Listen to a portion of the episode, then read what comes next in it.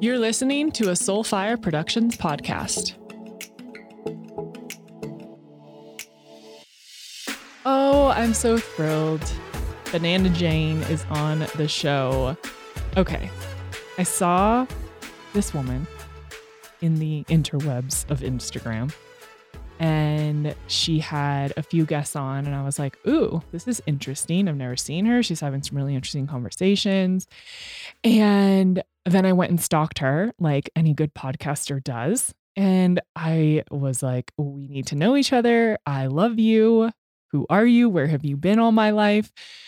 I am so obsessed with jane and i think you will be too. One of the biggest reasons is she's just funny as shit. But the other thing is she's a marriage and family therapist, but her podcast is called Sex, Psychics, and Psychedelics. She merges all of these different modalities in her own healing in her own space and shares her process with people and is a huge advocate for plant medicine. Oh, yes people from the quote unquote Western world who come in and have their own experience and then realize how important and how beneficial it is when you integrate all these different ways of healing and, uh, you know, inquisition and the work and all of these things. So, we have the dopest conversation. I was just on her show a few weeks ago. So I'll make sure that uh, show is linked in the notes because I would love for you to listen to that too. It's it's so cool. We had two very different conversations, um, but we get into sex and psychedelics and plant medicine's impact on her, how she merges all of this together, what it is when we get stuck in the work and the processing, her experiences with DMT and Iboga, um, really living in the ethereal, and how she's kind of integrated everything within her life to get to where she is right now.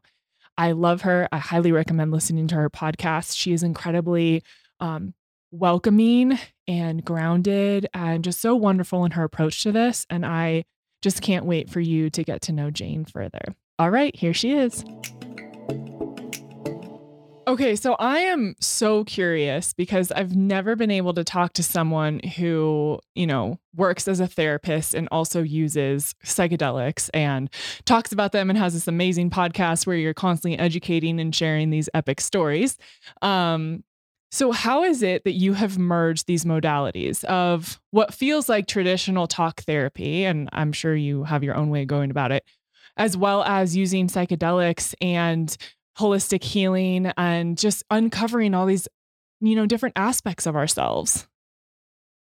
Gosh, yeah. Um, this is an ongoing situation. I I would not say I have successfully merged the two. Um, you know, it's not it's not legal to be a practitioner of you know like a host of psychedelic experiences so i'm trying to as a as a psychotherapist right. or anyone else for that matter at the moment um so i'm trying to kind of host psychedelic experiences without necessarily administering right psychedelics um so this this all sort of came about um you know life has its own own plans doesn't it it was never never my plan to become a sort of psychedelic person.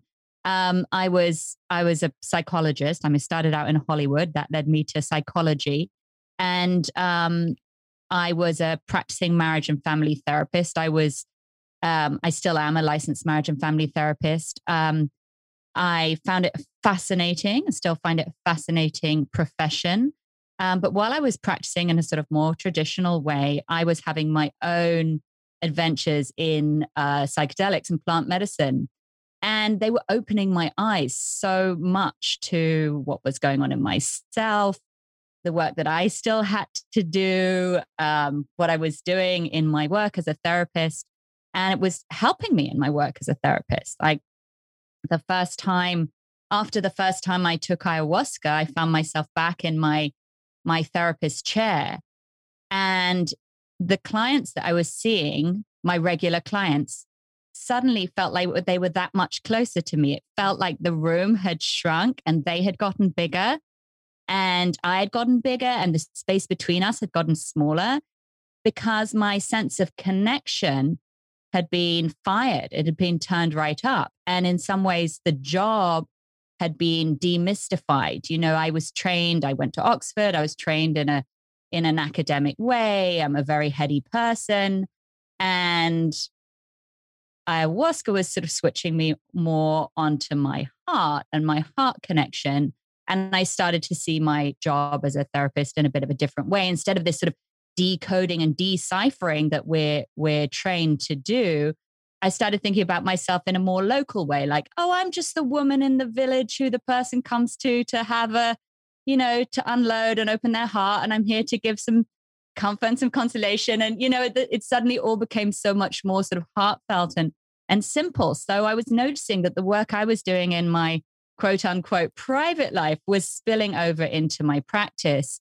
And I was learning more and more about psychology and more and more about connection um, through the psychedelics and the plant medicine deep dives, which were very challenging, more challenging than any kind of academic training had been to me, because I was really, you know, really uh, given a mirror to myself and where I needed to grow. So it was a humbling process too.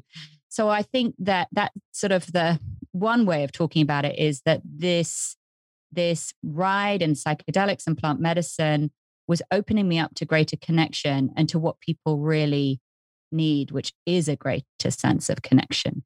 Yeah, it feels like, I mean, I've been in therapy for much of my life and um, you know, traditional talking about the things, blah, blah, blah. And then when I started to you know, do ayahuasca and mushrooms and then work in somatic therapy, things really started to shift for me because I realized that even in all my time in therapy, I wasn't in my body. Mm-hmm. I wasn't present. I wasn't feeling things. I was still so heady. And to your point, when you start, especially with ayahuasca, bringing you into your heart and really coming from a place of heart centered, I'm connected to myself, my intuition, it really shifts things. So, what were you seeing in like these everyday conversations that started to change because you had a different access point than before? Yeah, I mean, I think that I was letting go of these layers of pretending that I hadn't even realized were there. You know, there's this whole setup in a way with therapy of pretending that you know because you have the license and you're you're in the listener position that you like you actually know what's going on in life you know and i think that's that is a myth that extends beyond the therapist to all what I call the men in the white coats. Mm-hmm. You know, all the people who put on their licenses and their professions and this, you know, it's great because yes, we want to give credit credit to, to specialization and to training. But truthfully, we're all in this human experience for the first time. And it's vulnerable for all of us. So basically, as I was waking up to this, and it's an ongoing wake up, right? That there's no there there. So I don't know. I can't give you the answer. I don't have the answer. And you don't have the answer. And none of us have the answer.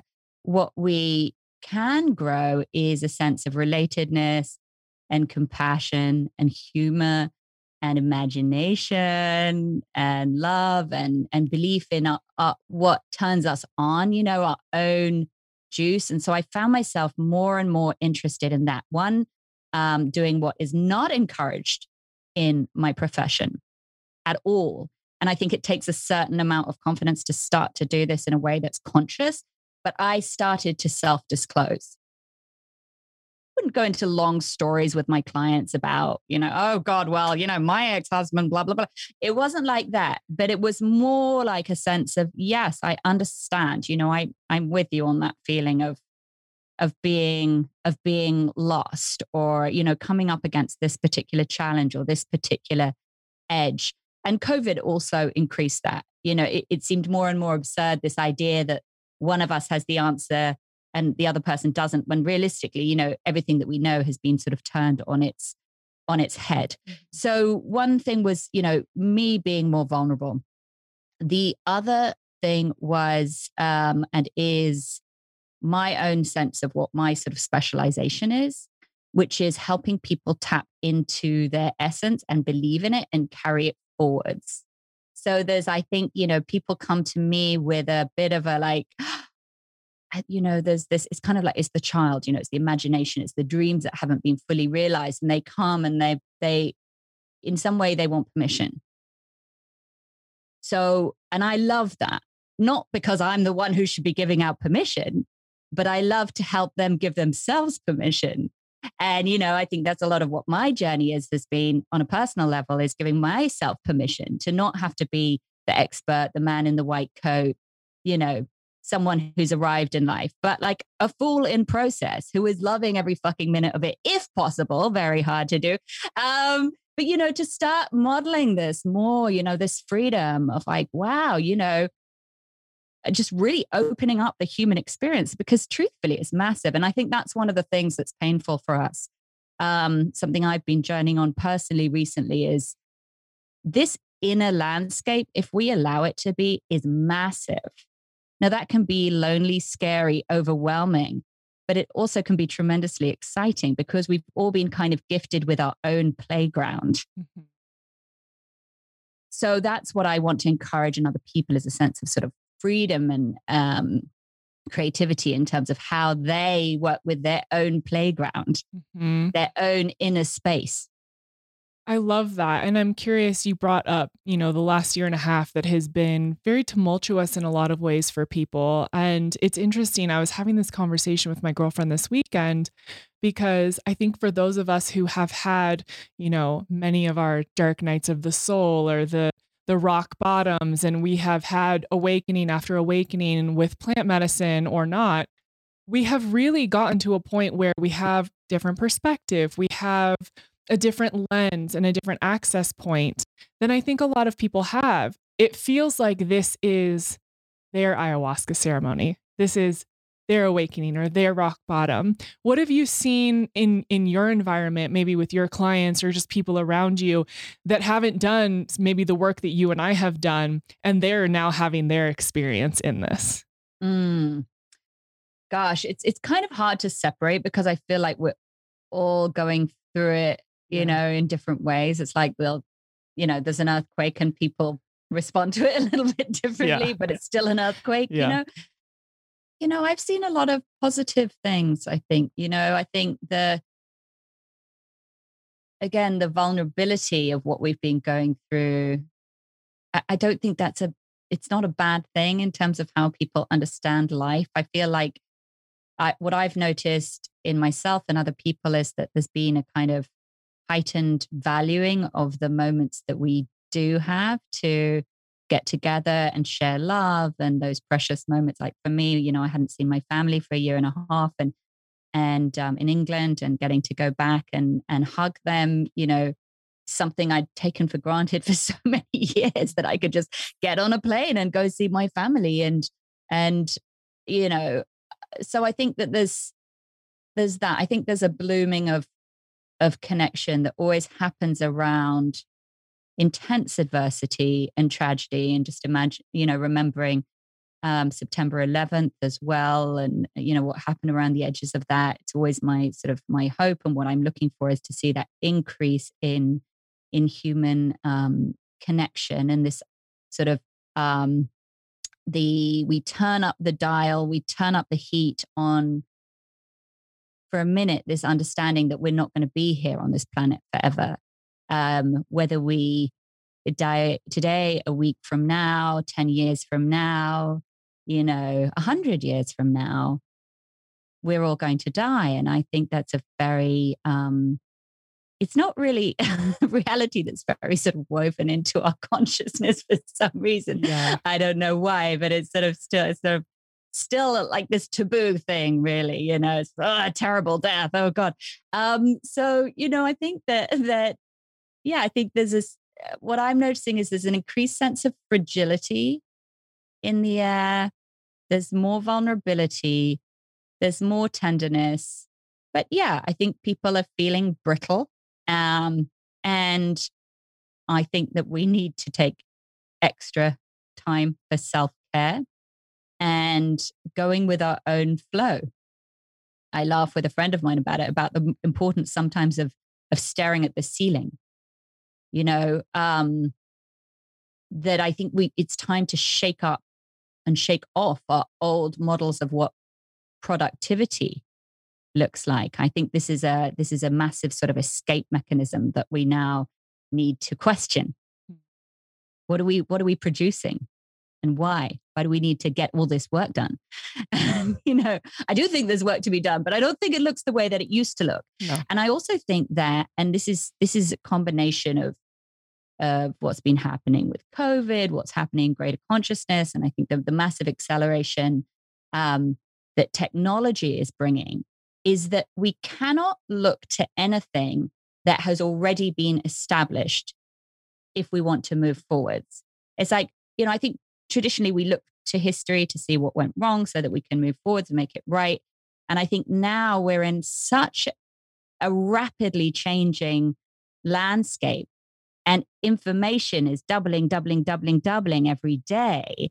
Um, that the way that we need to respond to that is different. It's sort of like we've got to find a different way to move forward. I don't know what it looks like, but that's something that's been coming to me is that we can't now look to the past. We need to reimagine and reinvent because we're wasting time if we're looking backwards because everything's moving so quickly forwards if that makes any sense. 100% no i think you said it so beautifully. And i it's interesting that you know bringing up the death piece it's so tied into this fear and scarcity there's not enough. I'm not going to live long enough. How do I this? How do you know? And it brings up so many uncomfortable questions. And so then we are just paralyzed in our own fear of dying.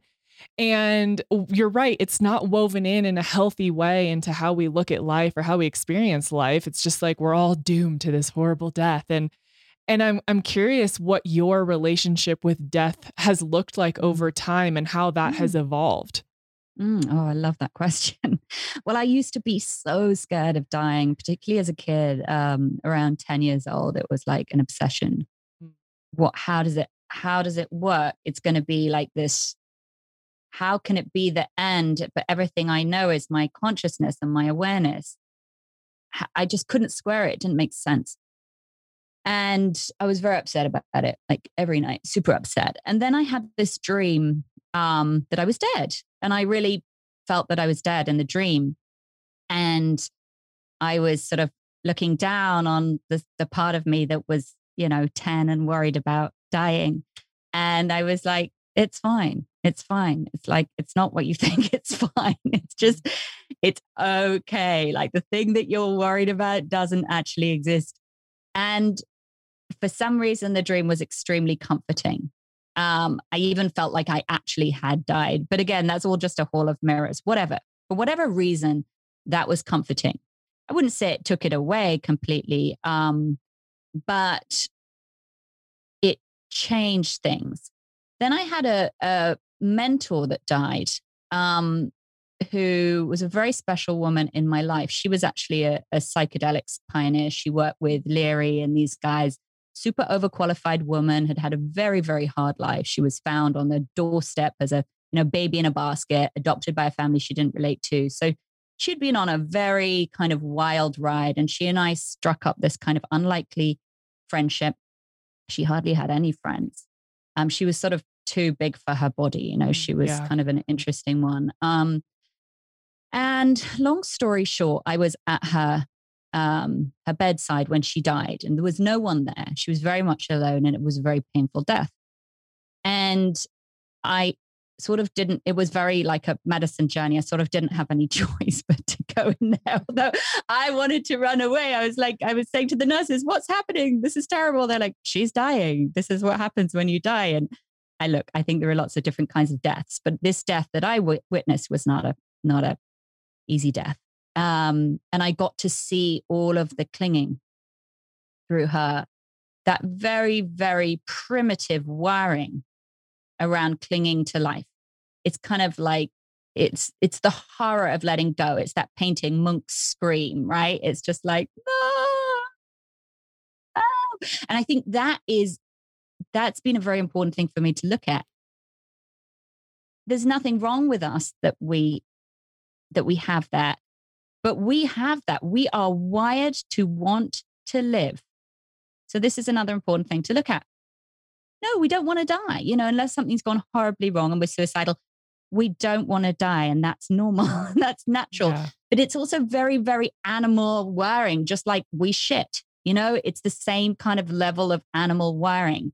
So, we don't want to die, but maybe it's good for us that we do. And you know, it's the same on I mean, for my friend for example, that was a that was a rough rough process. That was a rough transition. And I feel like I've met her on the other side and she's she's finally out of the pain of being in a body, you know, she can just be be in her expansiveness. And I think that isn't we don't expand without death. And when I say that, I mean that like from the most micro level to the most macro level. So ego death, right? That's that's something we talk about in plant medicine because we go through these big ego deaths where we see this side of ourselves we you know we didn't want to see we see our vulnerability or our weakness or a clinging or you know any of these kind of big big ticket items but it also happens on a minute to minute level in life you know, when someone doesn't respond to us the way that we want them to. you don't get to make out with the person that you want to. You don't get the job. You don't get the praise. You don't get, you know, life doesn't fucking cooperate sometimes. Like, hey, guess what? Pretty much all the time. So we're always getting these like these blows to our ego. Now we could just say that sucks, that sucks, life is hard, life is hard. Or we could go, oh, this is interesting because every time this happens, I have this opportunity to expand. There's this line every defeat for the ego is a victory for the soul. So I think if you're interested in expansion, discomfort is part of it. But the other side of it is you're not going to avoid discomfort by staying small either, by staying in your box. So discomfort's part of the deal. It's like, but do we just uh, do we allow it to have meaning or do we just treat it as our enemy? Okay, quick pause with this conversation with the epic Jane to tell you about the brands that I'm fucking with. Okay, so let's just have a real, a real, real conversation as if I never, if, as if that's not what I do all the time. But this is for real, for real. Okay, bars. Let's talk about bars, nutrition bars. I have a bone to pick. Most of them are fucking gross. And not only do they taste bad, but they have crap ingredients. And I am so tired of walking through even Whole Foods because, you know, they sold out to the devil. Um, finding bars that have canola oil in them and just sugar and trash. And I'm like, you sell this as a health food bar. And yet, when I turn it over, because I know how to read a goddamn label, thank you. And I'm sure most of you do too. So you are sharing in my anger. You look at this and you're like, oh, hi, uh, fake fake, fake, uh, crap, oh, sugar, oh, blah, blah, blah. Like you name it, it's in there. And most of it you can't even pronounce because it's crap. And it is a chemical. And we don't need that in our bodies. So, as I have been implementing Paleovalley into my life, I have been taking their supplements for so long now. And Connor is a huge fan of just everything that they offer. He's using their protein. He's got um, the beef sticks, especially out when he's camping or not camping. Oh my God, he'd be so mad if I said that. Hunting. he's hunting. He camps while he hunts. He's not just camping. Wow, that was rude of me. Um, getting divorced before I get married. So there's that. Uh, I am loving everything, but Something I was really excited about was the fact that I love Paleovalley's bars. And you know what is so amazing about them? They're made with grass fed bone broth protein. Yeah, but it doesn't taste like bone broth. My favorite one is the lemon meringue, and I actually put it in the fridge. I like it a little hard. Um, of course, I like it a little hard. I like it a little hard, and I like the coldness of it. I don't know, maybe I'm weird, um, but I'm a huge fan of lemon meringue. And here's the thing there is just nothing bad inside of these bars. And I think that that is so important. When you're going to reach for something, especially on the go, you want to put good things inside of your body. So I'm so stoked that this is made with 100% grass fed bone broth protein, and you have 10 different superfoods inside of there. So you know that you're hitting every single thing you need um, to make your body healthy. There's no gluten, grain, soy, no added sugars. The flavors are so good. Um, and I highly recommend, and you're going to get so much of what you need in one of these bars. And I know many of you are moms or soon to be moms, and this is a great thing to grab on the go, or for those of us who forget to eat during the day because we're just such busy boss bitches. this is a great go to. So, all of that being said, if you want to try out these bars or anything else from Paleovalley, I am telling you, we are stocked up and I am just in love with everything they create. You can go to paleovalley.com. That is P A L E O V A L L E Y.com. Enter the code Kelli T and you'll get 15% off. And let me know how you like everything. If you're trying something new, I would love feedback and any, you know, exciting recipes you're making, whatever it looks like. I can't wait to hear.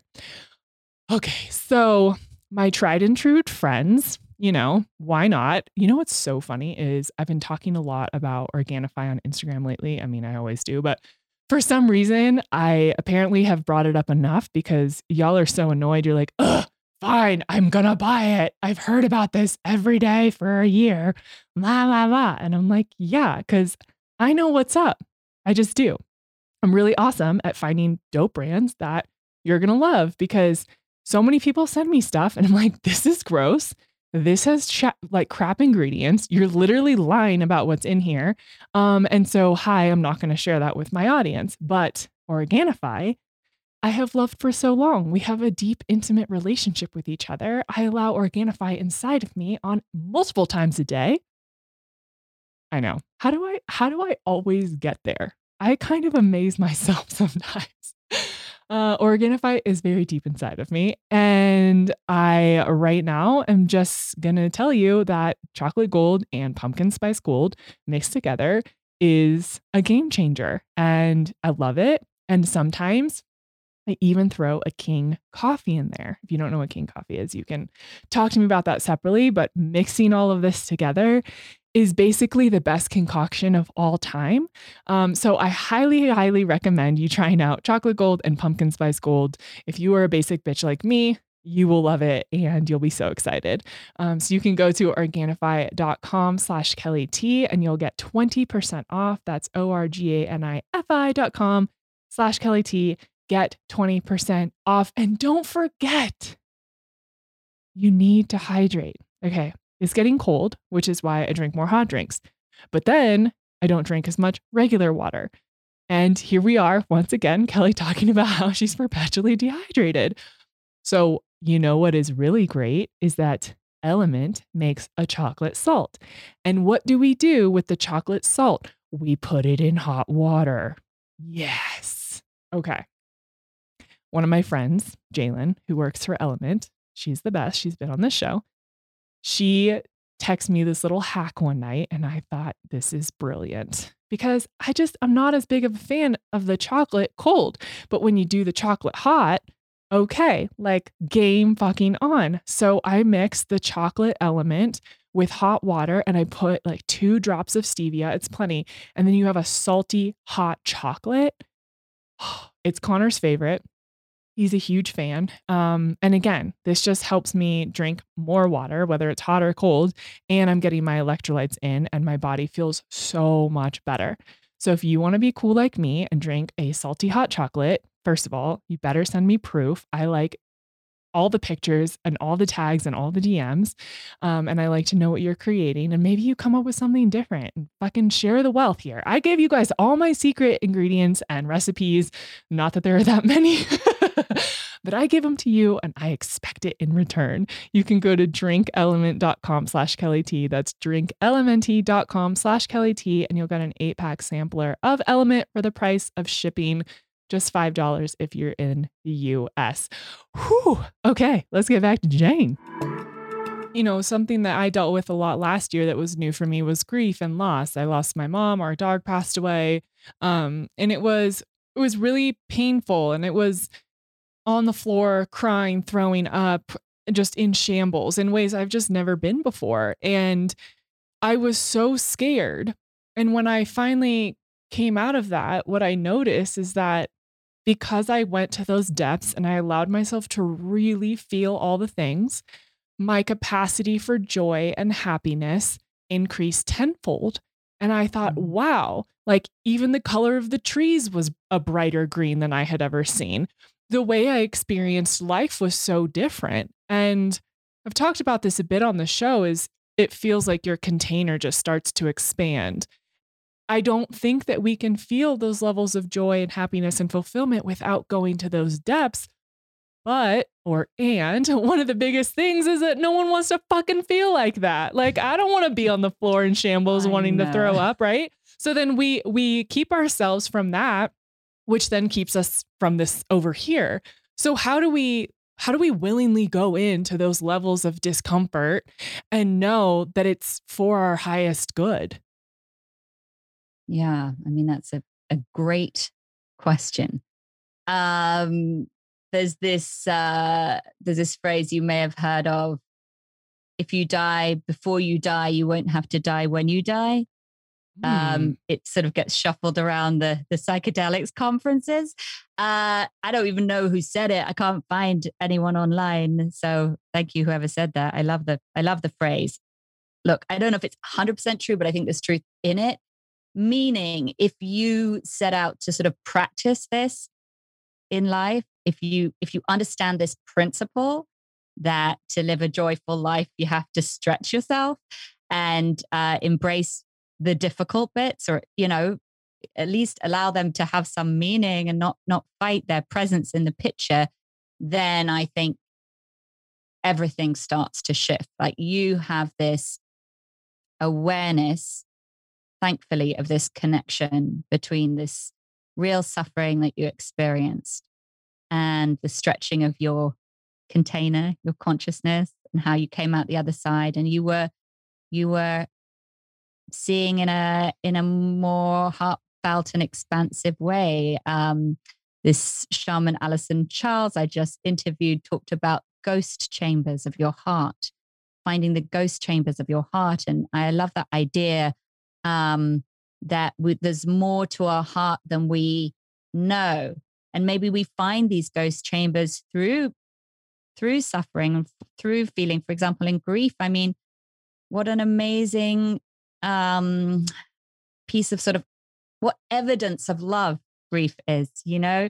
We would not have that if you didn't like if you didn't love your dog so passionately you didn't love your mum so passionately you wouldn't be like wailing on the floor. I mean that's that's real love and it's real heartbreak and i think that it brings us back as well. To me that brings me back to sort of the innocence of the human you know? As much as we try and harden our hearts like you know we're fucked that way. It's like the cosmic joke like we love we fall in love we attach we you know we want things we want we want to feel good. And i think this is all really really beautiful and it's not easy. And i think in terms of pragmatic steps i think that the um you know obviously meditation is good. And i love all those kind of the loving kindness meditations where you you know actively open your heart um to to other people i think that's a that's a beautiful one um and then you know i think these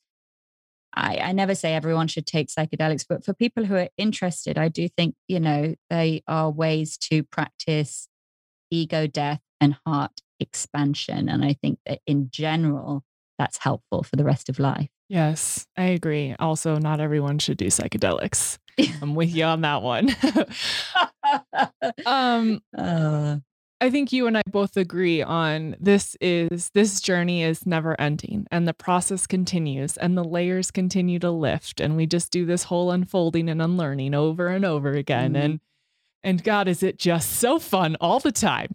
Um yeah. But I think something I have struggled with for sure is getting stuck in the process or in the work. I got to work on this thing and I'm, you know, I'm very observant. I'm very self aware. And so I'll see something and I'll be triggered and I'm like, okay, dive right in and let's work on this thing. And what I have found is that in doing that and being kind of stuck in this processing is that I miss out on the fun of life. It's like you said, we're in this human experience and I really believe we're meant to have joy and pleasure and just play. Like we're in human meat suits for a reason, like let's rock and roll. But I lose sight of that. So what has your experience been in balancing I'm in the process, I'm doing the work, I am a therapist, I also do psychedelics, I want to have fun. How does that all lay out for you? Darling, it's impossible. Thank God someone said it. I wish I could be like, well, here's the magic formula, sweetheart. Ah, I feel so fucked all the time. And, um, you know, I just feel like I fail miserably all the time and try not to take that bit too seriously as well. Um, but, you know, it, it takes some help. I think, you know, I think having friends who can help lighten you up, you know, that's brilliant and having things that help lighten you up. Like I do an improv class because it's just so fucking silly and, you know, puts me in a different pool of people, like, you know, people I would never otherwise meet. And it's all about being silly. So I like that. Um, and I find pop music really helpful. Uh, I listen to that with my daughters. That helps us all. We just blast music in the car. Um, whenever I can dance and get into my body, that helps me. Um, and what else? I don't know. I think, you know, being in nature just just calms me down. Like that's I need that that sort of levels me out. If I could do more of that, I think every day I would be just a sort of more balanced person. Um but as for finding this perfect way of doing it, oh, I don't have it. I have one good um I have one good reframe which I think is good for the particularly for the female mind that gets kind of a bit like all over everything, like wanting to help everything and everyone and la la la. I mean, that's definitely me, you know, just get my teeth into it. And I know you and I have some of the same patterns. So um I like this reframe from worry to care. So, you know, it's very easy to find everything to be a project, including self improvement. But, you know, and you could see that there could be some worry in that. Like, am I on it? Am I doing it right? Should I be being coached more or less? Or should I be meditating more or less? Or, you know, how many years have I got to, you know, figure this whole thing out? Um, so that would be the kind of the worry voice. And then the care voice would be more heartfelt and tender and a bit more like self encouraging, you know, be a bit more like, look at you, you know, caring so much and trying so hard and and look look at your beautiful heart wanting everything to grow and prosper including yourself and like you know what i mean yeah, and, and yeah. like sort of more like the mother to the child within and i think that brings me to something that i think is important um that i try and um stay alive to which is what it's self-talk and and what tone of voice do you use when you talk to yourself. I noticed over time that mine was rather harsh, bit of a taskmaster. And even, you know, could be like, you should be having more fun. you shouldn't be spending so much. Blah, blah, blah. And um, yeah, and I think just learning to be softer in your self talk, learning to be kinder in your self talk, learning to be more humorous like even like tease yourself a bit like oh is it that serious? Really? Oh you're taking this very seriously? Okay all right. You know teasing yourself because we get locked. It's not easy being a human. What are some of the signs you know like okay i need to pull back a little bit on this well if i'm fighting too much with my kids you know that's kids are a real mirror. I mean that's that's something. Um and I have a friend who is very helpful on this. She, like the other day, she said to me, You need to fire yourself. If you're not having fun with your work, you need to fire yourself. Ooh, that's like, good. Like, but I can't do that. You're like, I'm holding this shit together. yeah, I'm, like, I'm, holding up the world here. It's very important. Um, so yeah, I think firing yourself, you know, I don't know. This is definitely a learning curve for me. It's like how to fire myself. Um, but yeah, I think if you notice yourself feeling like, yeah, everything you're doing is so important. Um, and nothing, and that feeling of the schedule being locked. I don't know if you ever have this, but I have this feeling of like the schedule being the master, be like, well, I can't do anything this week because it's all full and it's locked. And it's like, it's this locked in thing. And it's really not a locked in thing, it's your schedule. Mm-hmm. But that's something I need to sort of re remember like if you're sick, you just take everything off the schedule. But I think we don't do that really with our mental health. And even like people who are helping other people don't do that either. You know, I know a bunch of healers and therapists who've been going through all sorts of shit, but still like showing up for other people. And in some ways, that's great because service is very good and very helpful and it sort of keeps us alive. But on the other hand, we need to be taking care of ourselves, like first and foremost. Yeah. How do you take care of other people if you don't take care of yourself? That's been a huge lesson for me. And I think, too, you know, the achiever and perfectionist and controlling person inside of me who says, you can't cancel anything. You have to show up. Doesn't yeah. matter how you feel. That's how I lived most of my life. And now, you know, I don't like cancel willy nilly, but if I'm not going to be present or if something's going on, I I cancel because I have to take mm-hmm. care of myself. I'm not going to show up as the version of me that is, you know, it, my highest self or my most present self. I'm going to be all over the place and not feel right. And I think that we have to let go of this guilt of, oh, well, so and so is going to think something of me. Like Jane's going to be so mad at me and think so poorly of me and think I'm unprofessional if I cancel today because XYZ. And it's like, yeah. why am I projecting that onto you about the thoughts you're yeah. going to have about me? Maybe you think, oh, shit, great. I actually really didn't want to record today because I want to go yeah. do something with my kids. Yeah. I, just, I, I think we get to let go of that monkey on our backs. Mm-hmm. Mm-hmm. Yeah, I like that thought. And and I was wondering actually, do you have any thoughts about the the lightening up part of it? Because I'd like some tips on that. I mean, I'm well. about to marry someone on purpose because he keeps me light. Like, oh, good. I like that. I, it's so funny. Yeah. I was talking to a friend this weekend. And she's like, you know, I just got to be honest. I really just did not expect you to be with Connor. And I'm like, me neither. Mm. He's just so different than me. He keeps it light. He's always the one. He he learned this in ayahuasca. He heard during his ceremony um, you're not meant to take this so seriously. Part of your role here is to teach people how to take themselves less seriously mm. and to have more fun. And so I chose that man. And it is very uncomfortable very often for me. But I told him the other day, I said, I just love how much fun and play you infuse into our little family. It, I, I find so much more joy and I learned so much from him in him being like that. It's completely changed my life because that just wasn't an option for me. I didn't What's know the uncomfortable bit. Is it the teasing?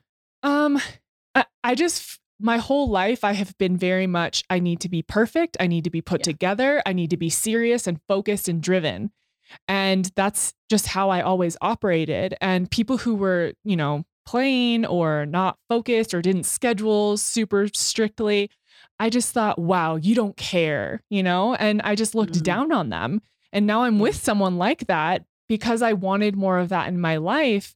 And yeah. yet it it challenges me at my deepest core and my wounds. And it makes me look at myself and say, why do you feel a need to be like this who are you trying to impress why does this need to be perfect what mm. what does it mean about you if you play or you dance or you sing or you just take the afternoon off because you feel like it right those were all failure points for me before and now I measure my joy and my success by how much fun and freedom I'm having.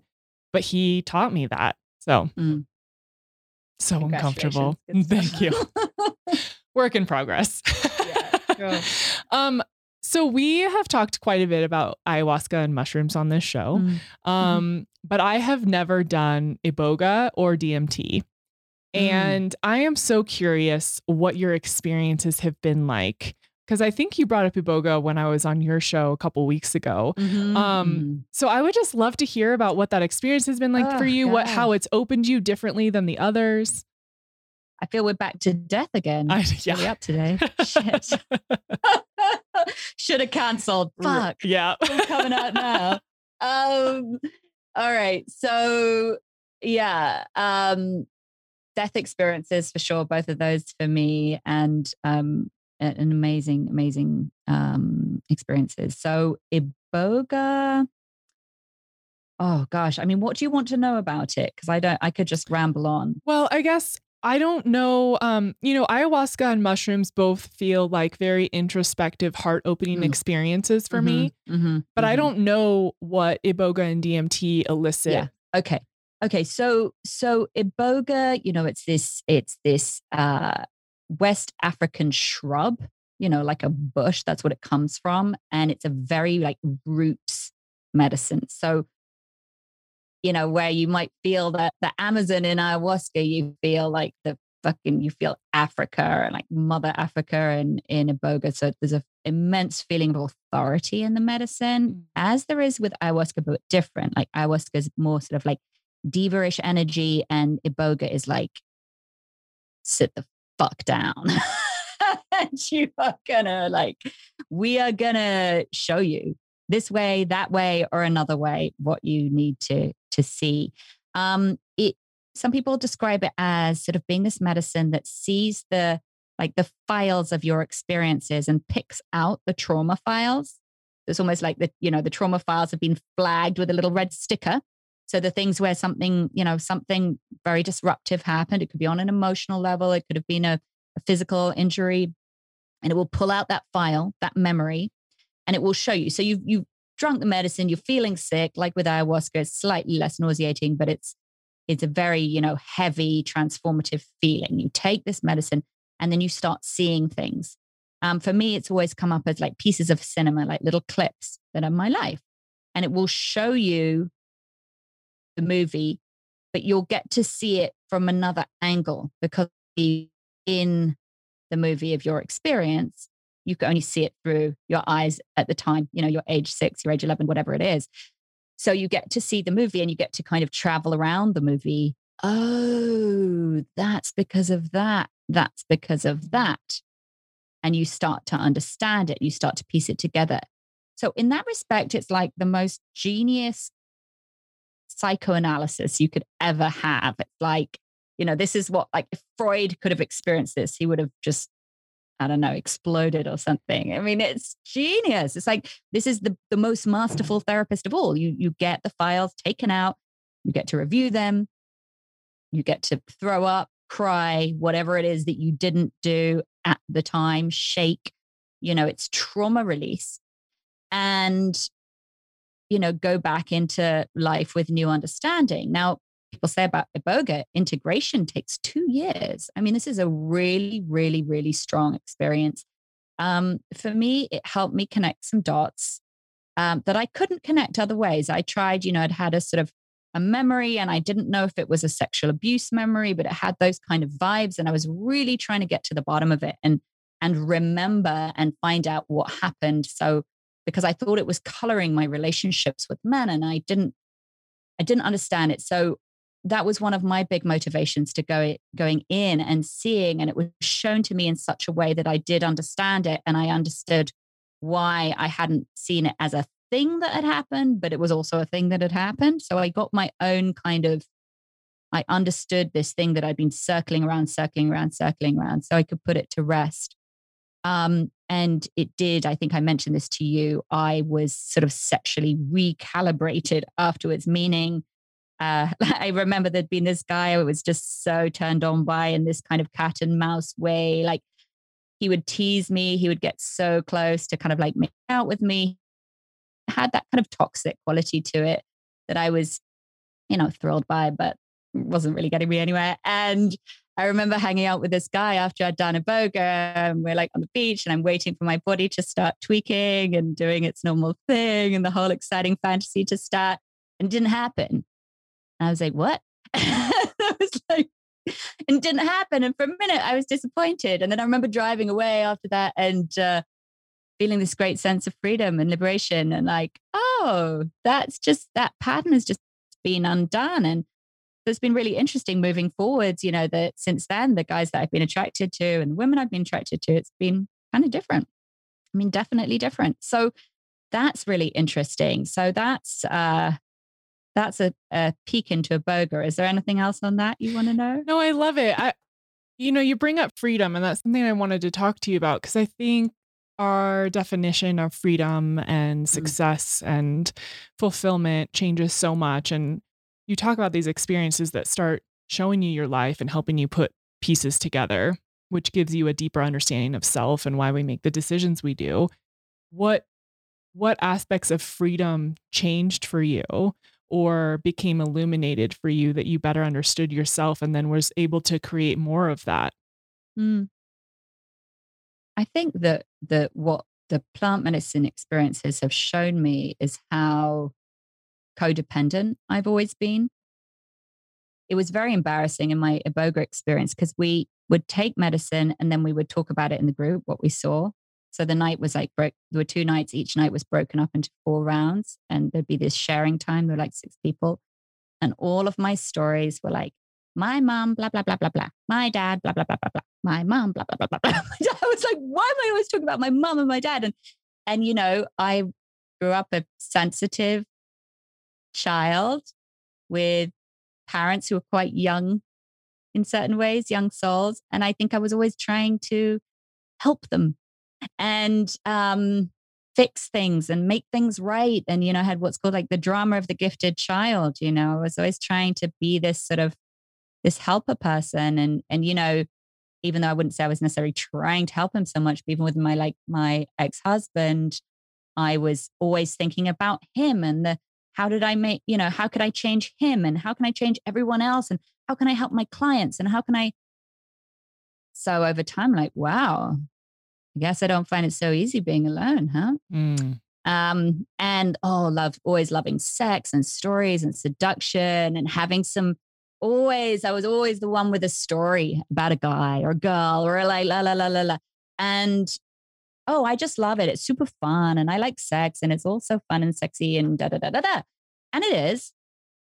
But I started to see the side of it that was, um, what can I say, a little pathological in the sense that uh, I don't want to demonize it, but but yeah, just kind of a little addicted to these stories about other people and me and other people and these scenarios and and so yeah over time i've been learning to chill on that and really feel into jane and being jane and hey it's okay. It's not too bad. Oh actually kind of like it. You know um and so i think there's been this sort of that's real freedom the freedom of being okay on your own. Now, I don't think that's the same as I don't need anybody else. And I don't like, I think that we're wired to want harmonious, beautiful connection that flourishes and blooms and improves our lives. But but to really be able to be in your own skin, really being able to be in your own body, really value and love the gift it is to just be you on this planet. You know, I think that's been a great freedom that I've only really recently, you know, I think it's like every year I get a bit more of it. And I feel like this last year or so I've gotten more and more of it. And I feel like, like how you were describing joy, I think I wouldn't have been able to feel I've got a really big sense of joy right now. And it's not really because of anything. It's not because something happened in my life that I can brag to you about. It didn't. Mm-hmm. It didn't. I don't have a boyfriend. Like I don't like I don't have some career sticker that I can tell you about. Um and not always, but a lot of the time I feel like the luckiest woman alive, meaning not luckier than somebody else or better than somebody else, but like how fucking amazing how fucking amazing to just be here now under a tree or having a bath or on a podcast with you and like what the fuck? This is really cool. You know, we have bodies, we have minds, we have hearts, and it's it's really um it's an amazing, mysterious thing to be a human. So I think to be able to just enjoy that without having to figure out what it means, but just be like, wow, that is that's privilege and that's freedom. Mm. Mm. You said it so good. Oh, I love Thanks, it so much. You're amazing. Um, thank you for coming on. Thank you for oh, just being for so honest and raw. I love talking to you. Um, if, I love talking to you. Thank you. We just keep going. yeah, let's go forever. Let's just plan this once a week. we'll just go back and forth. Um, if anyone hasn't listened to me on your show, that was such a dope conversation. Um, and I love your podcast, Sex, Psychics, and Psychedelics. Like, I mean, are you kidding me? What a great show title. I saw that. I'm like, I fucking love this woman. I don't know anything you about her. Straight yeah, I was like, done. awesome. um, so thank you for being here. I appreciate you so much. Thank you for having me. Lots of love.